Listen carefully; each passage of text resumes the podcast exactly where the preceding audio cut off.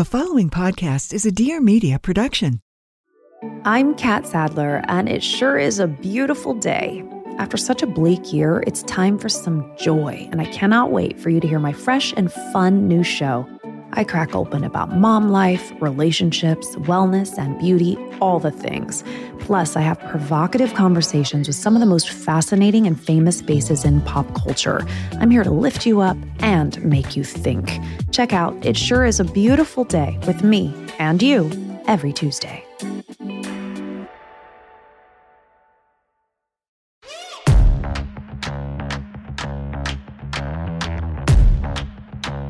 I'm not in the mood. Do we have to do this? Yes. Wait, are we recording? Okay, let's go. You're listening to The Allie Colbert Show.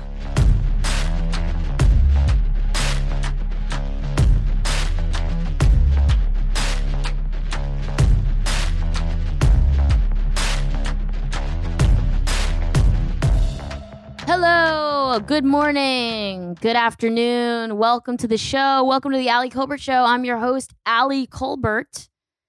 And we have a fun episode for you today. How's everything going? How's your week, folks?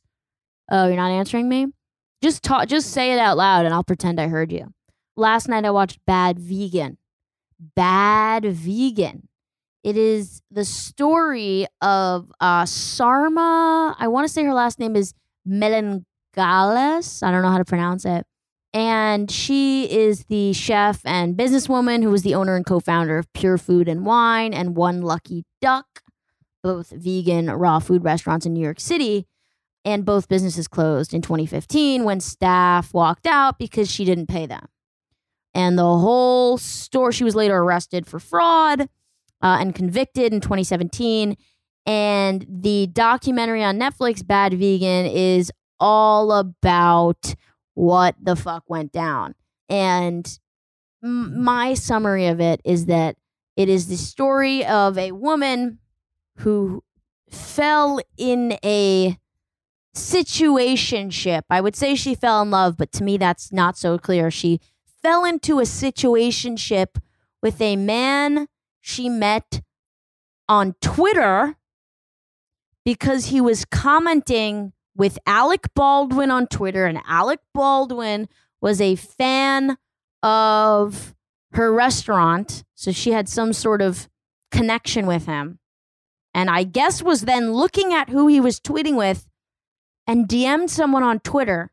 And this man proceeded to essentially con her out of, you know, I think it ended up totaling like $6 million. And that includes money from her mother, money from her friend, money from her cousin, money from her neighbor, whatever. But the story of how he got this money out of her is is is very bizarre because, you know, and I'm realizing we we got a lot of stories of people that are being conned lately. Like this is the the number one subject for television and film right now. We have Bad Vegan, we have The Dropout on Hulu about Theranos, we have Inventing Anna about Anna Delvey. We have We Crashed about the founders of WeWorked on uh, Apple TV. We have The Tinder Swindler. If you are not conning someone, what the fuck are you doing in this day and age? Con someone. That that seems to be the ticket to how to become famous in 2022. Honestly, successful at this point. WeWork, Theranos, these things were fucking huge. You gotta con people, folks. You have to con someone. So my ask is find someone and just con them. No, honestly though, you know, Sarma was an interesting case, and uh, it's really the remarkable story of a vegan who is, you know, surprisingly highly irritating. No, she's actually not irritating at all. I didn't find her to be annoying one bit. I find her to be really cool in terms of like, oh, you're cool, but also just like cool, like contained. And she has this like very contained energy towards the whole thing. And I'm unclear as to whether or not that's like her general vibe or if she's still recovering from like I don't know. I don't know. Like it's it's very hard to to distinguish between and you'll you'll have to watch it, but it's very hard to distinguish like how much of a victim she is, how complicit complicit she is. People like to throw around the term brainwashed. People are brainwashed. Like, you know, I, I don't know if it's so easy to be brainwashed. Like, is it is it like are you just like brainwashed? Like you hang out with someone a few times, you're brainwashed. Like I, I don't know about that. Oh, he was brainwashed. Like, what do you think that means? Brainwashed. Is is my are my grandparents brainwashed because they watch Fox? I guess so. Anyway, uh, I really liked the documentary. It was bizarre and fun to watch, and I would love Sarma to come on the podcast. So I've reached out to Sarma's team. I've DM'd Sarma on Instagram. Let's get Sarma on the pod. You know, she said a few things in the Netflix documentary, if you haven't seen it, um, where she was like, her and Alec Baldwin had a connection at Pure Food and Wine when he would come in. And she has some regret over not uh, like following through on that relationship. Uh, Sarma, Alec has a lot going on right now. I'm pretty sure he just murdered someone. So I'm not sure why she's kind of throwing that out in the ether. Like, you know, Alec, if you're listening, Alec is, I'm pretty sure, waiting, waiting his own trial. And he's locked up in a cage somewhere with 15 children from a woman who pretends she's from Spain. So honestly, by that metric, Sarma would have been the much safer choice. Yes, Sarma, yes, Sarma did spend her time in Rikers, but she's not lying about the fact that she's from Spain, which is a whole different like I guess Alec is attracted to um to some complicated people. I don't want to say too many things about Sarma that are questionable because I want her on the podcast, all right? She's a talented chef. She clearly was the face of this restaurant that was booming. Do I have questions about the fact that she didn't pay people and defrauded people out of millions of dollars? Yes. Do I think we should give her a new restaurant and see what happens? Yes. Yes. Yes. Okay? Because I like a vegan lasagna just as much as the next person. Do people like vegan lasagna? Look, she was ahead of the time, people. Oat milk, almond milk, soy milk. So uh, let's give her some more money. Anyway, write in with your thoughts. I want to hear what you think of Bad Vegan. Email the podcast with your questions, your confessions. Please, folks, reach out. Send us an email at the podcast, the Ali Colbert Show at gmail.com. That's the Ali Colbert Show at gmail.com. I want to hear from you. And on today's episode of the show, we have on therapist Amanda White. She joins the pod to discuss her book, Not Drinking Tonight. And we talk about narcissism. That's another term people love to throw around. Narcissism, brainwash, codependency, enmeshment. Okay. We talk about, you know, this myth that you shouldn't go to sleep angry. That was a fun one. You know, stalking your exes on Instagram, tips for self care, all that good stuff. It's a really fun episode. She's a therapy who gets it. Dare I say she gets it. So, uh, you know, leave a comment if you like the episode, which none of you will do. Love you guys. You're all lazy just like me. Like, subscribe, tell a friend. People, post it on your Instagram story. I'm not going to tell you again, except I will every single episode. Post a moment you liked on your Instagram story, story screenshot it, tag me. Please, please do this. This helps a lot. This uh this is where I get my endorphins. All right, guys. Thanks for listening. Enjoy the episode. Have a good week. I was curious if you have people reaching out to you from the Instagram page being like, "Can I see you?" And Yeah. are you like, Yes, they do. I also just personally, ever since my account got bigger because of what I share, it's just Mhm. not healthy for someone who follows me and like really likes me to be my client because they right, know too much about me. They might put me on a pedestal in some way. So I haven't accepted new clients for like many years. And I think it's really good that I don't because I think it could just cause some issues. You know, I I totally get that, and what that's reminding me of. Sorry, I we're fostering a dog, and it's just it's, he's just whining right now, and I love him, but I you know I, I'm running low on patience. Yeah. So- I watched this show called Couples Therapy on Mhm. Showtime. yeah, Did you see it? I did. I did. And I was absolutely obsessed with the therapist on that show. Yeah. Not trying to make you not trying to make you jealous. Um, I think her name was Orna. Mhm. and I I was so awed by how she I don't know therapized her patients in session that I reached out to her to, you know, see if I could have a consultation with her. Yeah. And I've been in therapy I've been in therapy for almost 7 years now and this isn't my first time in like the ring and I say it like we're fighting. And you know, I was just curious and her it was she was aside from being expensive, she wasn't accepting new I think she had like an insane rate like $600 a session and didn't take insurance, which I'm like, okay, I get it. You're like the Showtime doctor. Right. Um, but I was so, and this is so fitting for me and my listeners know I get like kind of obsessed with people and things, but like I was so into this idea I had of her in my mind that I started thinking if I saw her, I would definitely set myself up for failure because I'm, I'm like into like the celebrity of her yeah. Totally. and like how I view her as showing up for these patients and it just it would actually I would probably need to see a therapist to talk about my therapy sessions with her and like unpack what the fuck was going on there. And in a way, you're right, but also in a way when therapists and I see this all the time, you see these like TikTok therapists Mhm.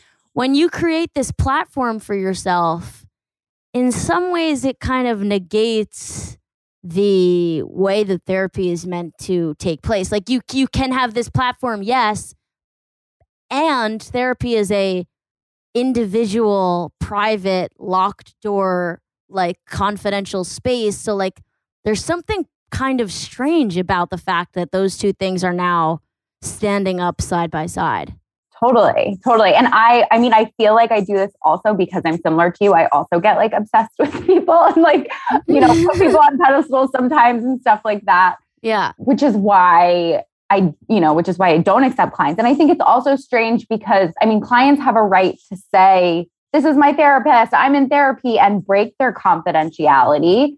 And at the same time, there's something weird about if I have a client, for example, who is loving therapy with me and shares my stuff and is like, I'm in therapy with this therapist, then her friends or their friends could follow my page and like know that that you know they can know things about you know it's more that's specific. very weird right so That's weird. You have Yeah. clients that reshare, that repost. no, no, you? no, I don't. But I'm saying Yeah. hypothetically, if someone, because none of my clients have seen me before kind of my Instagram blew up, Right. but my right. fear would be yeah. I've seen it happen with other therapists where someone share, you know, a client shares and talks about you, but then their friends or colleagues or family member know you. And it creates this weird dynamic where they may feel like they know what's happening in your therapy, which I would never want. yes. Oh, that's so weird. I didn't Mhm. consider that. Like the idea that someone's like retweeting their therapist Yeah. is like so. That's so fucking. It weird. happens. It happens. Yeah. And they'll be like, look how great my therapist is. And I'm like, oh, like they And have a choice to do that, but oh, I feel weird about that. right. Totally. But it's also like how people are on sh- on social media is is separate. It's Yes. not, that not that it's not an accurate reflection always, but it's totally separate from how these people present themselves and behave in real life. So the idea that uh, that what your therapist is posting on social media is in some way a valid reflection of the work you're doing in the room is such a weird it's just it's conflating two totally separate things but i could see how everyone would make that connection and it's remind i don't know why i'm thinking about this now but i had a therapist and i think people don't talk about this enough that like finding my therapist was a lot like dating yes. like i saw a bunch of therapists before i kind of became exclusive with with my with my current therapist and i even like i have some like regrets not not i don't know if they're regrets but i i see the way i exited some of my like initial therapy relationships when i wasn't totally happy with the dynamic and i might have changed that had i been more let's say evolved or skilled at handling myself in relationship at the time. But i remember i was seeing this one therapist and i was seeing her because she was a psychiatrist and I needed refills on my prescription. Yeah. And I was like not in therapy at the time, but I needed my, my meds. And I started seeing her and I didn't, it wasn't a match. I was like, I'm not going to marry you, but like, whatever, the sex is okay, you know? and I remember I, I always do this thing where I like to oh God, this dog. Hey, Leo, get over here. He's eating an iPhone cord. I'm so sorry. My girlfriend wanted to foster this dog and now she's not home and it's totally my responsibility, which is why I'm really excited to start a family with her. Leo, Leo. So I always like to Facebook stalk. He got neutered. Um, my therapists. I like to search them and see what I can find online, which like am I self-sabotaging? Like, I don't know, Amanda. Let's talk about it. But I found her on Facebook and I remember she posted photos of her like the room where she talks to her um, patients in. Mm. I guess what do you call that? Your office? I Yeah. guess that's their office. But it was like, can't wait for like and I, I felt so I felt like I had my nudes leaked. I was like, Are you Mm. kidding me? That's the couch where I like take my clothes off. Obviously, I'm making these weird analogies, but it felt like violating. I don't know why. Mhm. I wasn't like into that. And I probably wouldn't do well with a therapist that's like an influencer, actually. This is like not this wouldn't this would bring up a lot of issues in me. I'd be like, how does my therapist have more followers than me? yeah, I think it's a complicated dynamic for sure. And I totally agree with you about it takes time and sometimes you do need to see different therapists. I think the other really interesting thing that happens is that, right, like social media is not therapy. So I might talk about or share things on social media or create content about something that I would never ever bring up or tell one of my individual clients So what's an example what's an example of that? like alcohol use, right? Like I talk a lot about alcohol use, and I have certain clients who have no problem with alcohol, and we don't ever talk about it. Right. And I think it would be weird if I like brought it up because it's not an issue for them. So if I was content, right? Like sometimes when you're on Instagram and you are fed content, you're kind of like, what is this? Why is this keep coming up for me? What, you know, what is Instagram trying to tell me? Right. Right. Exactly. And we can feel defensive or you know like i think instagram talks a lot about harsher boundaries and firmer boundaries and for a lot of people that i work with sometimes they need softer boundaries they need to practice letting people in and trusting you know more people so it is an interesting dynamic where a lot of my clients some of what we do is they'll be like this thing popped up or this person wrote this and do you think that I need to do this or not? And I have to tell them, like, we could work on this, or no, you don't have to ever worry about that because that's not your tendency. Right. That's interesting. Okay, I have a question and then I want to get into your book. And I want to Yeah. just say at the top of the episode Amanda White has written a book, Not Drinking Tonight, a guide to creating a sober life you love. So we're going to talk all about drinking, but just staying in this place in the conversation for one moment. Sometimes when I hear about friends talking about their therapists, Mm-hmm. a lot of times people talk about their therapists and they will quote them like the therapist they're speaking to is giving them advice. Yeah. Like the therapist says, don't do that, or, you know, this person's not good for you, or I think this is this. And maybe this just hasn't been my my experience with therapy. But my understanding of therapy has always been you are, are having a neutral person hold space for you and they're not telling you what to do. They're sort of maybe through questions gently guiding you to uncovering your own answers. Mm-hmm. But for some reason, every single person I know has a therapist that's giving them opinions and giving them to dos. Mm-hmm. And is that just not talk therapy? Am I in the wrong therapy? Is there a therapy where someone like tells me like so you know what I'm talking about? I do. My therapist says don't do that. Really? What fucking therapist says don't do that? I You think know? that what people do is they collapse. You're, I mean, you're totally spot on to ask this question because I think it's confusing. I think people collapse what the therapist got them to with Mm. what the therapist said. Like, if they're saying their therapist said you should break up with their significant other, my guess is they spent 10 sessions uncovering what they want, what their values are, seeing that maybe they don't align with that person. And the client probably said, Oh, I think that I need to break up with them. And the therapist said, Yeah, you probably do. Right. I, I, it's funny, but like even I could have a hard time imagining even my therapist saying, "Yeah, you probably do." But maybe my therapist is just like incredibly neutral. I don't know. I don't know. Sometimes Yeah. I even feel like I'm in a place with my relationship with him. Oh God, I'm like really dumping here. Where I almost like I know what I'm gonna get with him. It's been Mm. seven years. Like it's not that I'm done with therapy. I might just be done with like him. yeah. I've almost outgrown him. Mhm. And I'm like, if I start, th- if I continue therapy, I might want to find a different therapist who Yeah. I don't know brings me to different places. Anyway, maybe like Aruba once in a while. Yeah. Um, so your book, Not Drinking Tonight. Tell me about how this book came about. Yeah. So essentially, this book came about because one thing that I really noticed as a therapist is we can talk about a really wide range of different issues, and people are pretty open to talking about their sleep patterns, their eating patterns, right? Their relationships. But when I ask someone about their drinking behaviors, they often become very defensive. And it's not something that we can have just kind of an open conversation about because the typical response is, well, I'm not an alcoholic. Right. And I wanted to write a book that kind of could talk about, I mean, there's a lot of really great books out there, you know, about changing your relationship with alcohol or quitting drinking. And I wanted one that could kind of talk about a way where we can question our relationship with alcohol, where we can ask the question, would my life be better if I drank less? And coming out of that space of having to identify that we have a problem or having to stop completely and just kind of bring more nuance to the conversation. Right. And I think the idea that you're either an alcoholic or you're not is something that's come up even like, like you know, I don't really drink. And I talk about this often and I am not an alcoholic. Like I just don't like drinking really. Yeah. And I didn't really think twice about that until who was I? I was talking to someone on the podcast a few episodes ago and I realized I don't really like drinking just because I've had several experiences drinking where I was like, I actually like hate what happens when I drink. Yeah.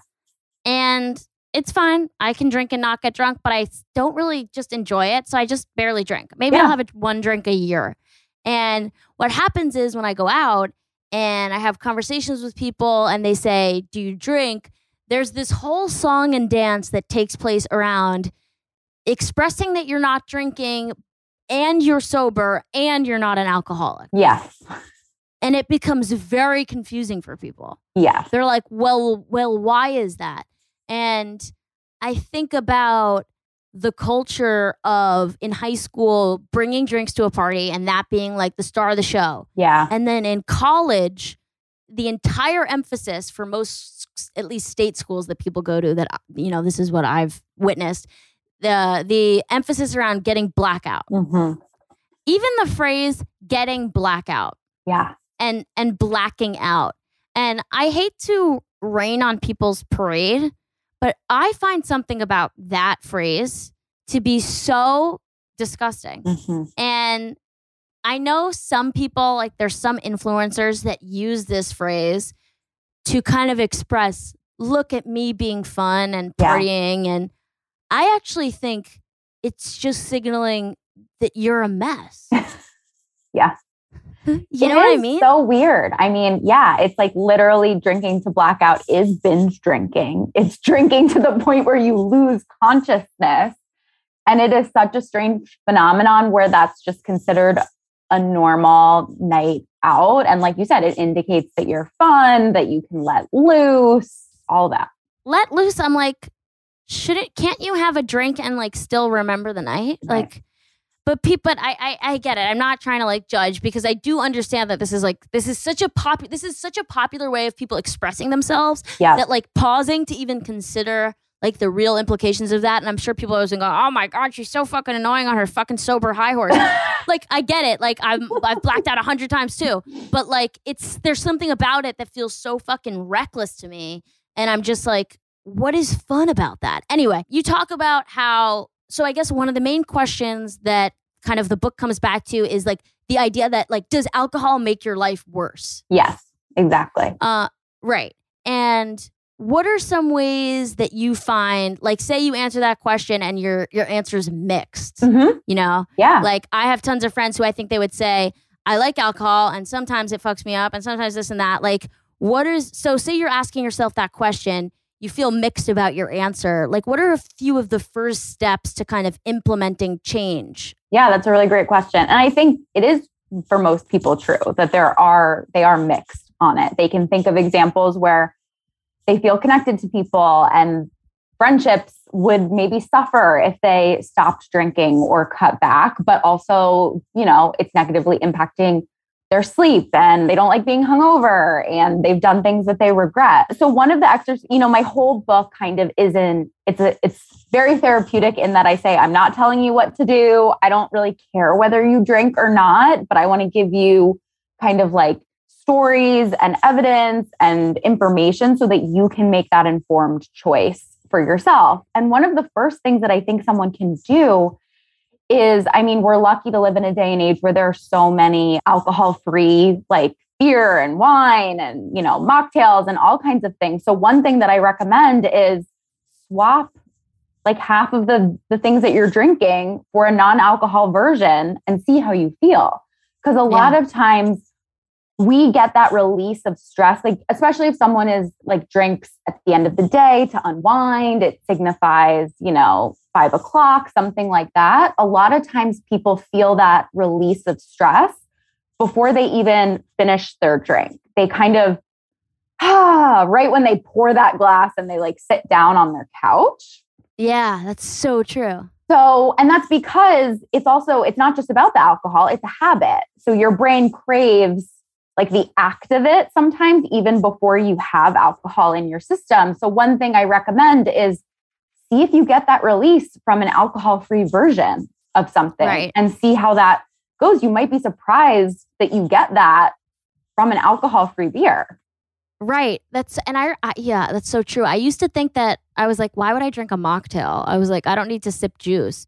You know, I think swapping out, you know, alcohol for non-alcohol, non-alcoholic drinks that is that's like 50% of it. Mm-hmm. And then I think the other part that people find to be intimidating is then dealing with the conversations around that. Yeah. And I've I've found that to be tricky and I'm pretty like tough. I'm pretty yeah. I can like express myself.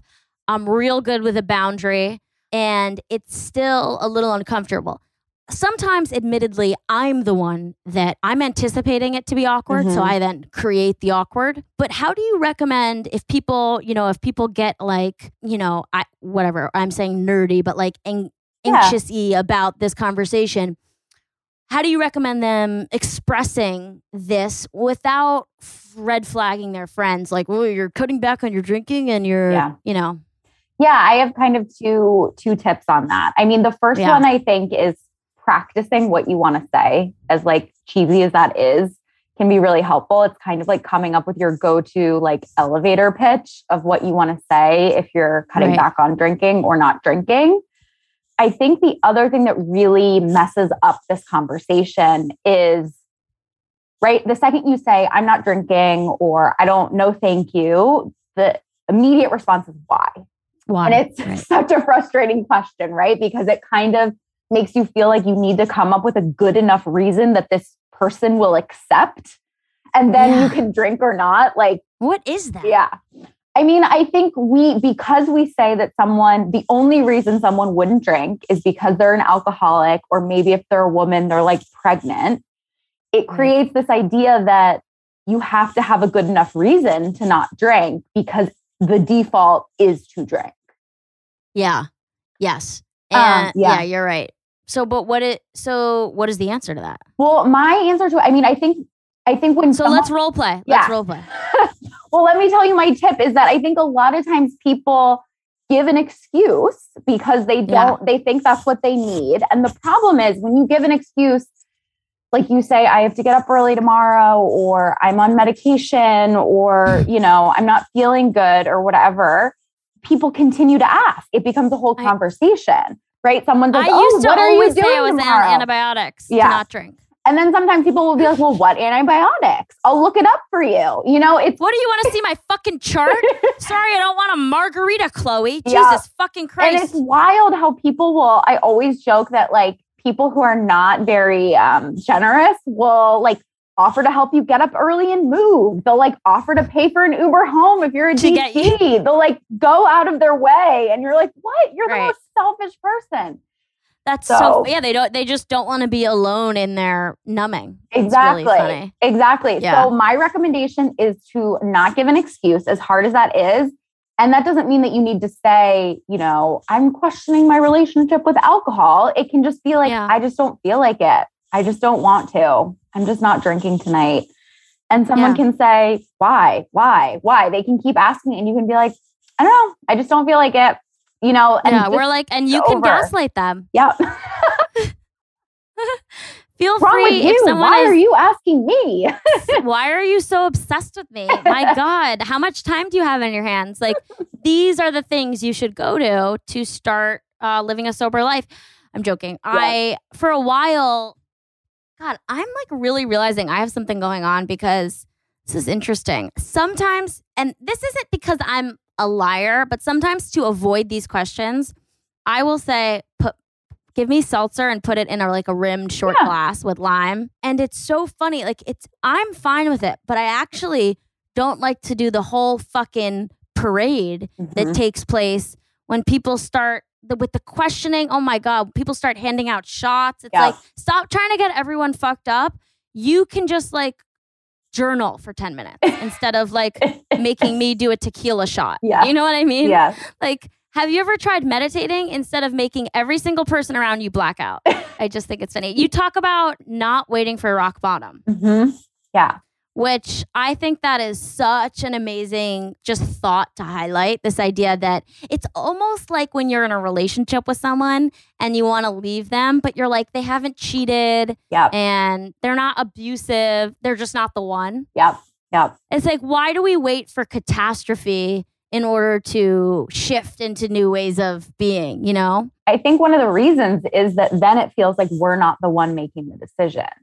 You know, we're not responsible. They did this or this happened. So we have to change now versus it takes a lot more guts to be like, this person isn't the right person for me. Or I, you know, I didn't like who I was when I drank. People don't accept that as much.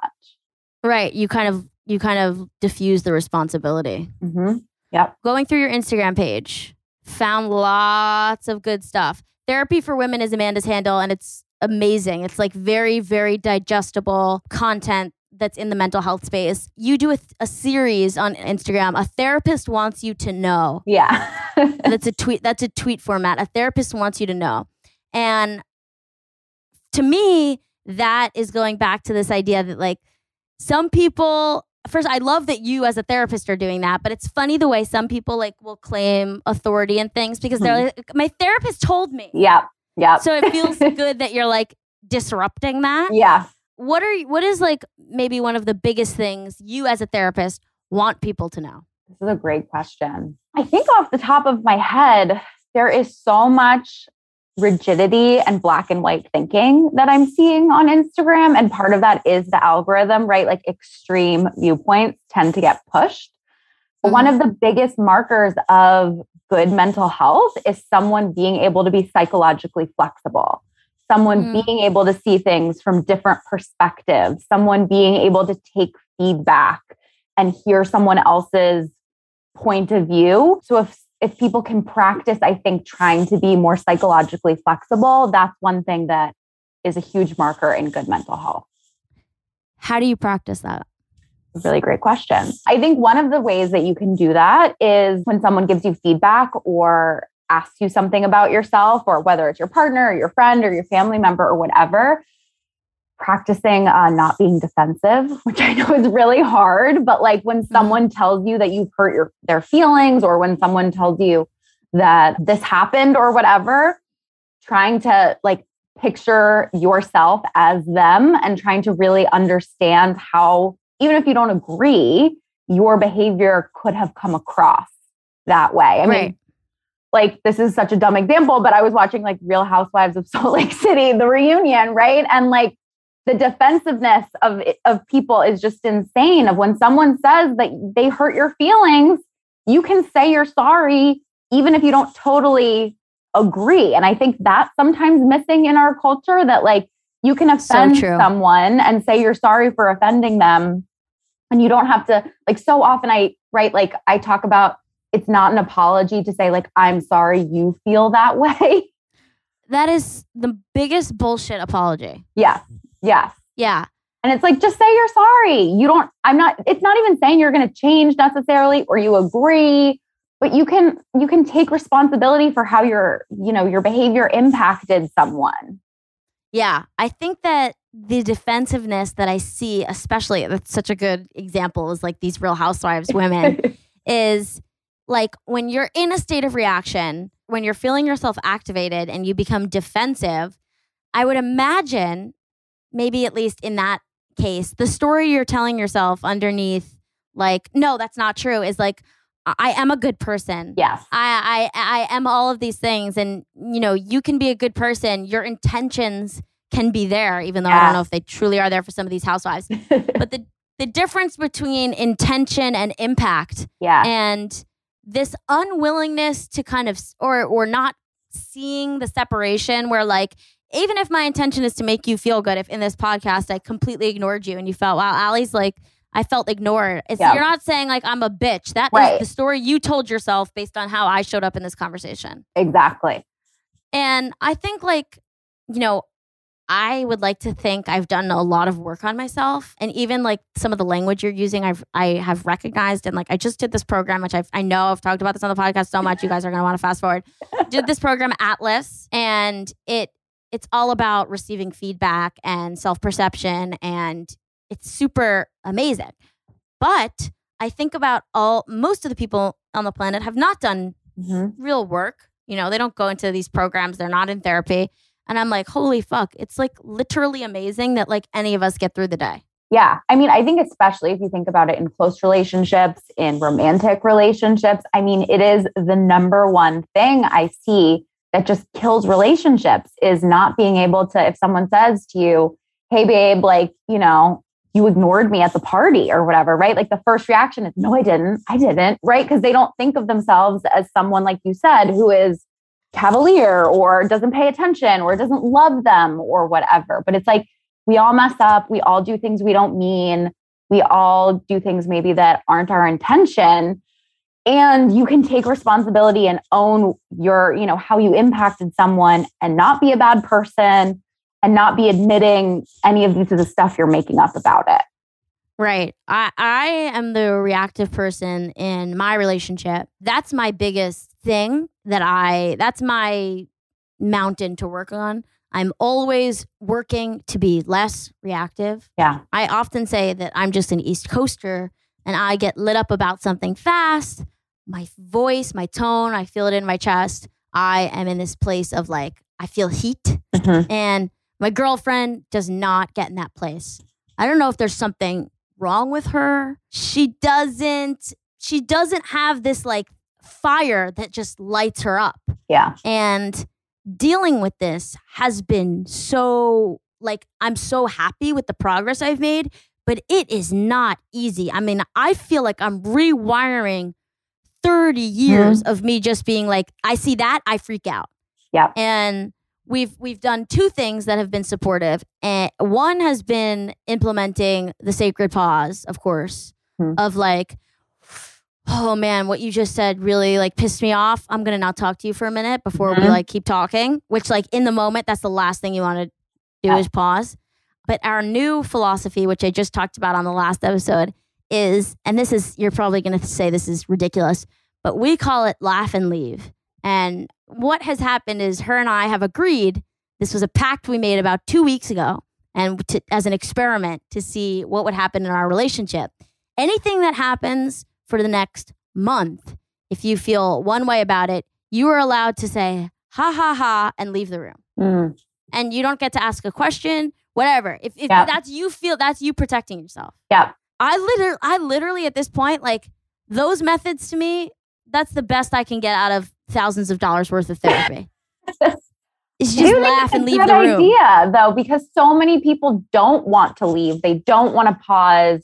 They get very obsessed with what it means, you know, the whole don't go to bed angry, like BS and stuff like that. But Oh yeah, let's talk about that. yeah, I mean, Don't I go think to it's, bed angry. I think it's one of the most myth? harmful things. Yeah, because go to bed angry. yeah, if you're mad at the person, don't sit there and say something that you don't mean when you're tired.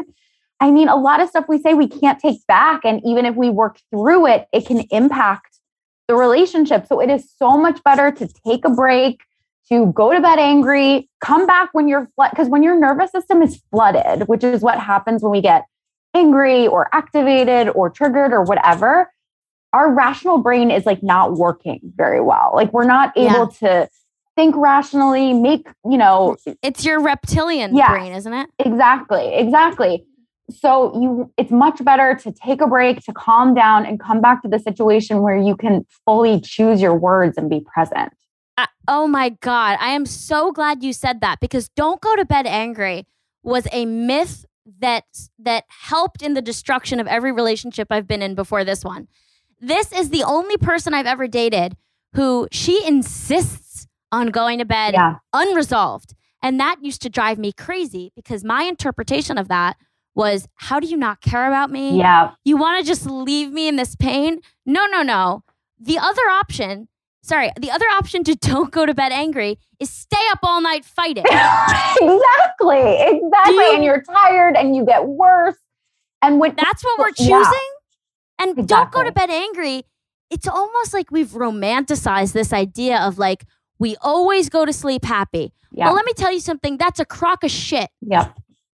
Totally. Anyway, but it but it is very hard at times to tolerate discomfort. And yes. I think that's what like comes up over and over again in our culture right now of like young people, hey, sorry to throw young people under the on the under the bus.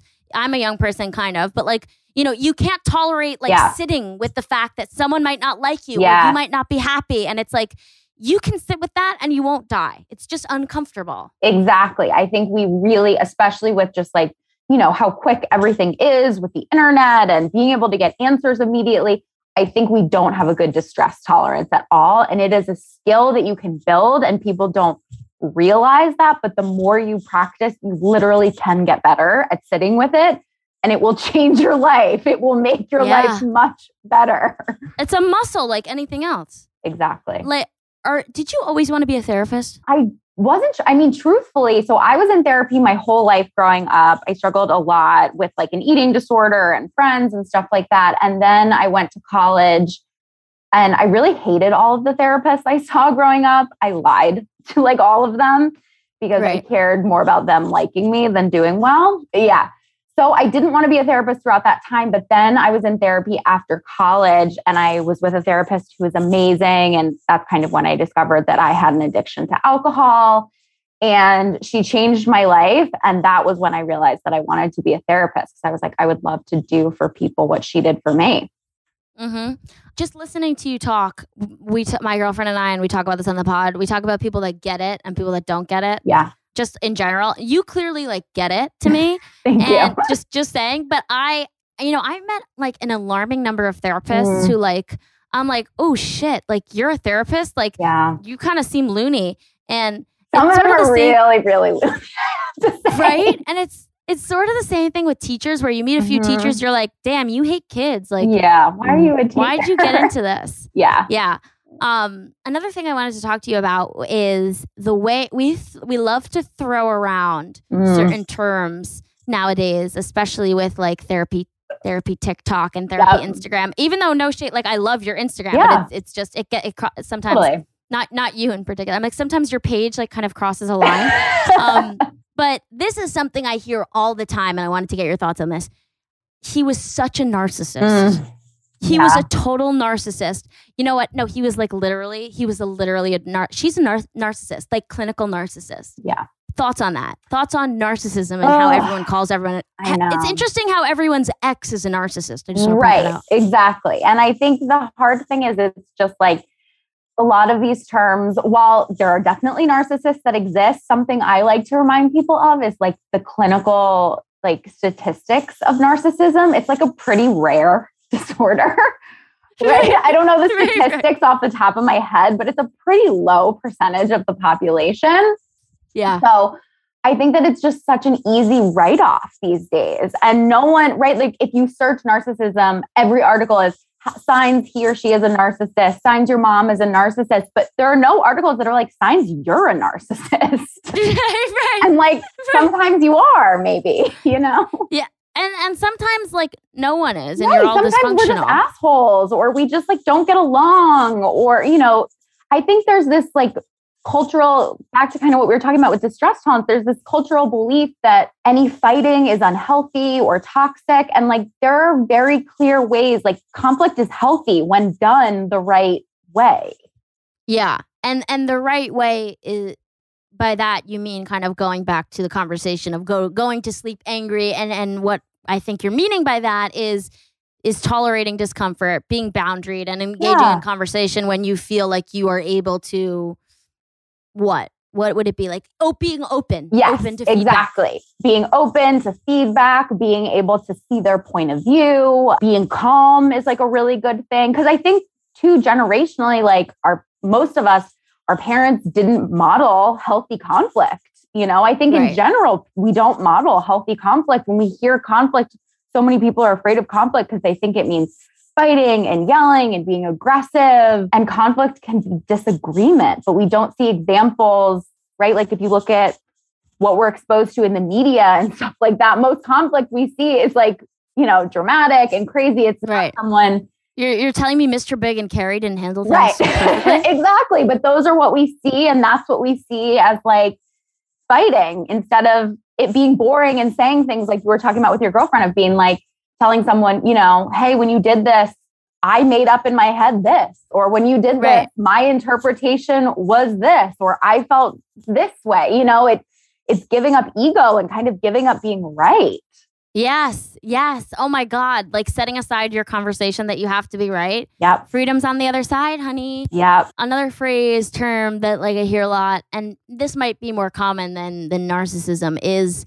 is both codependency Mhm. and enmeshment. Mm, yes Everyone everyone is enmeshed. What is the difference between those those two terms and you know th- thoughts on them? Yeah. So enmeshment is liter. I mean, enmeshment is like prayer.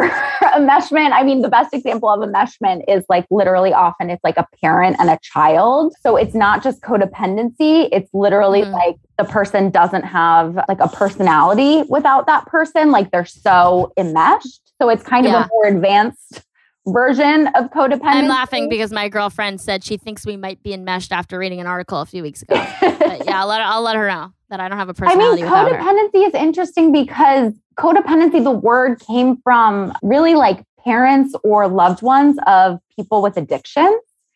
Mm. So it's it's like changed and kind of become different over the years. But I think a lot of people are afraid they're codependent or other people label them codependent if they enjoy spending time with someone. I mean, the biggest thing I try to remind everyone on Instagram about is like if it's not a problem for you, don't worry about it. Right. You know, like right. I know Yeah. it's hard when you see like 10 signs you're codependent or, you know, you may be enmeshed if, Yeah. but if it's, if your relationship works for you, even if someone else doesn't like it or wouldn't choose that relationship, it doesn't mean that it's unhealthy or codependent. Yeah, yeah, I I hear that. Another thing I I wanted to talk about is this is circling a little back to drinking, but I didn't want to leave that subject behind without mentioning this. Is the bargaining stage or phase of figuring out your relationship with I mean alcohol, but insert anything, Anything. right? Yeah.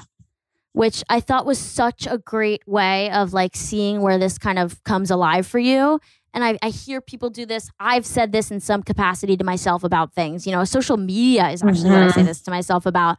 And and there's even a feature on your phone to help you bargain Yeah. with social media. this idea of saying I'm not going to drink, uh, I'm not going to do shots, Yeah. or I'm only going to do Instagram when I'm posting, uh, you know, a, a story. At least for me, I'm like posting for my profession, and then I'm Yeah. like, and I'm not going to go check the comments. And anytime we kind of like barter our relationship with something, what are what are we indicating? At least in your eyes, I think that we're indicating that we want a change, but we're not right. Like we're not okay with the consequences, but we Mhm. don't actually want to take the action and do the hard work that comes from changing because anything that we change is going to be difficult if it's a habit, if it's something that we do, if it's something that we get a we get some positive impact from like social media even we can get like dopamine hits from doing things or whatever. So yeah, when we're bargaining, it's kind of the term is cognitive dissonance, kind of. It's kind of like you're torn, half of you wants to do it and half of you doesn't. yeah, yeah, I can see that. Okay, so my brain wants the likes, but my heart wants to love myself. Yes, exactly. okay, totally get it. You also said um, on Instagram, I think I saw this in a post of yours, like one of those like big grid posts with the text. You said your brain doesn't know the difference between stalking your ex on Instagram and seeing them in person. Yeah. And I was like, oh, oh no, I see my ex all the time then. I thought I haven't seen her in years. What is that? What is there to make of that though? Yeah. I mean, it's interesting when you look at just the research of they've done brain scans and like the, you know, the parts of you that light up and stuff like that. Obviously, mm-hmm. if you have a conversation with the person or the longer you spend with them is going to impact your brain differently. But yeah. it's one thing that I really work on with people when they're trying to go through a breakup and they're trying to not miss the person anymore. If we're constantly checking their social media, we still feel like we're seeing them. It's not right. letting you kind of move on and, and heal and have that space because you're constantly looking for, okay, like when are they going to post next? Or did they like my posts? Or what is their update with this or that? And while I don't think everyone needs to totally unfollow exes or anything like that, I think that it, if you're someone who's like really struggling with not missing the person or getting through it, I think it can be a really helpful step to not follow them or not seek out, you know, updates on their page because it kind of starts totally. the process over again and you have to keep going through withdrawal for lack of a better word. I mean, it's so true and it I when I read that, I also started thinking about all the celebrities mm-hmm. I follow on Instagram and how like you guys, like my brain thinks I'm friends with like Jennifer Garner. It's like Yeah. Well, that's like parasocial relationships. It's such a wild phenomenon that we don't even know a ton about yet, but that's exactly the way it is. And what is the definition of a parasocial relationship? A parasocial relationship is a relationship where you don't actually know that person, but you feel like you do because you follow them on the internet or social media Okay, so like that's all of you that. guys with me. That's yeah. every one of my listeners with me. You guys were not friends. You're all para- and and parasocial comes from parasite. You bloodsuckers. No, wow, it's really so weird because it creates this like weird dynamic, right? Where, for example, your listeners know so much about you, but you yeah. don't really know anything about them. So there's a very weird, like it's not a totally equal dynamic.